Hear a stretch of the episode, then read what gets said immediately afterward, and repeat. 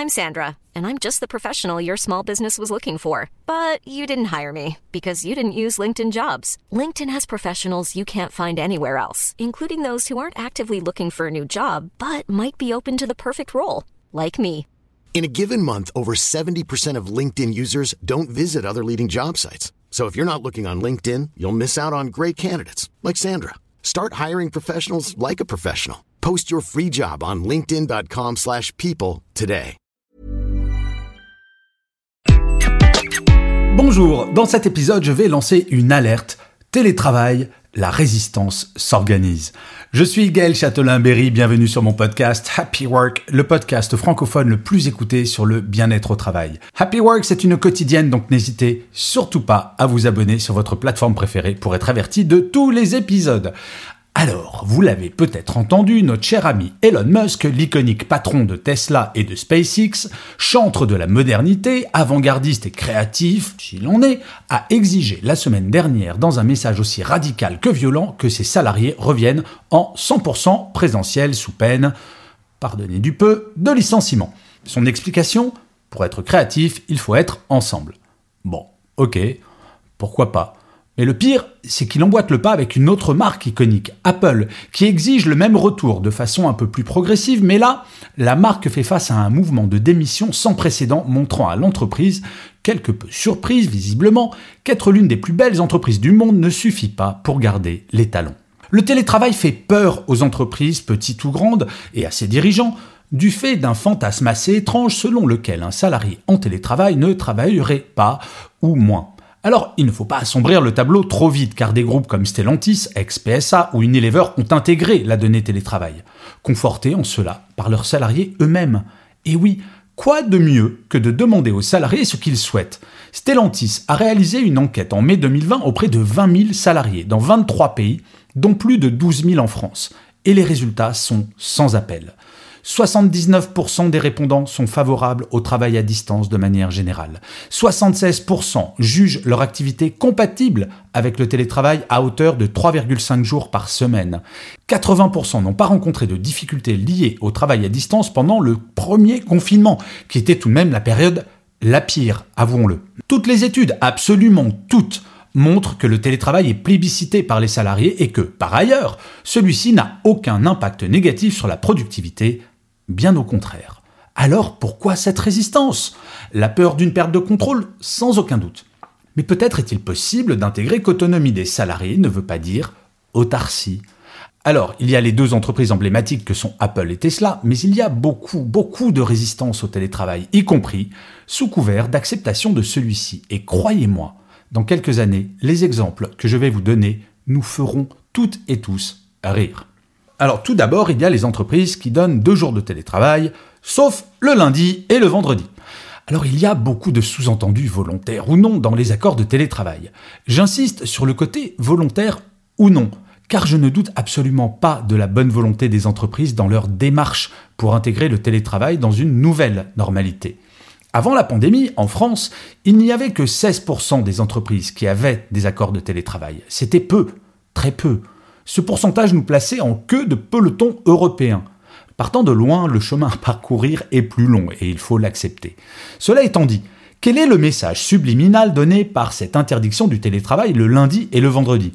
C'est un peu comme si un dirigeant ou une dirigeante disait Bon, ok, on accepte le télétravail parce qu'on n'a pas le choix, mais si vous croyez que vous allez pouvoir vous faire des week-ends prolongés aux frais de la princesse, faudrait pas nous prendre pour des buses non plus.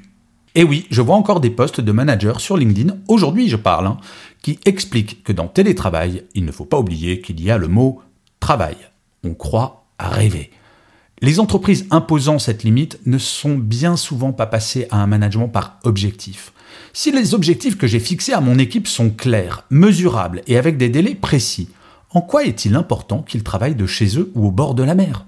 Ensuite, il y a les entreprises qui imposent trois jours de présentiel je dois bien avouer que cette règle, très courante, est un mystère pour moi.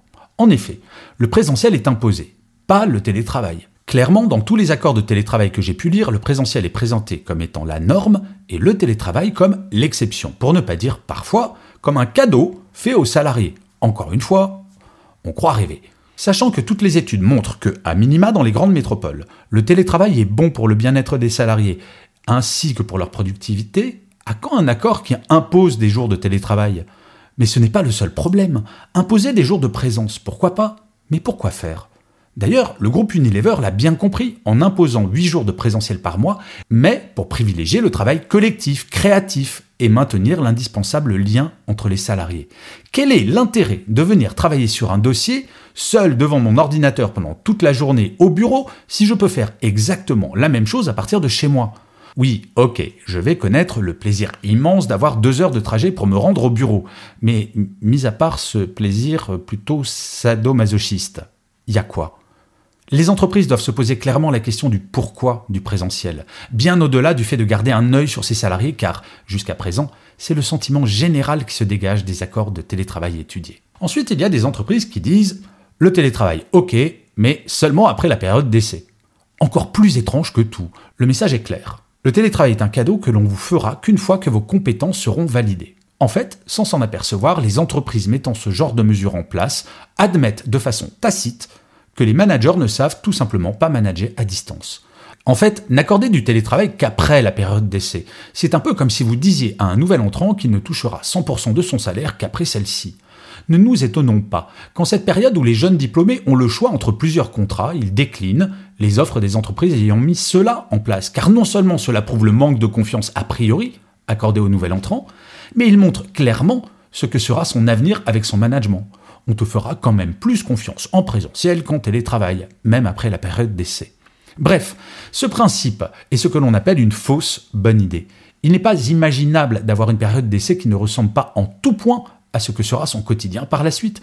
N'oublions jamais qu'une période d'essai sert à l'entreprise pour valider son choix, mais également aux salariés pour valider le sien. Et enfin, il y a les entreprises qui disent OK pour le télétravail, mais on fait le même accord pour tout le monde. C'est sans aucun doute le point qui est le plus problématique. Ne voyez-vous pas cet incroyable paradoxe qu'est l'avènement du télétravail et donc d'une forme de flexibilité face à la rigidité d'un accord unique s'appliquant à tout le monde?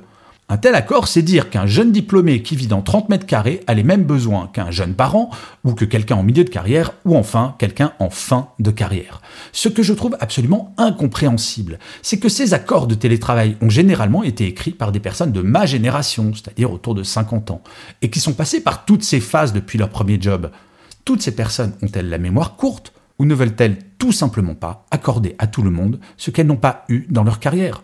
Pourrions-nous, pour une fois, anticiper un mouvement qui est irrépressible Faut-il vraiment que les problèmes de recrutement et de fidélisation soient tellement forts pour que les entreprises intègrent que la période où nos vies personnelles devaient s'adapter à notre travail est révolue?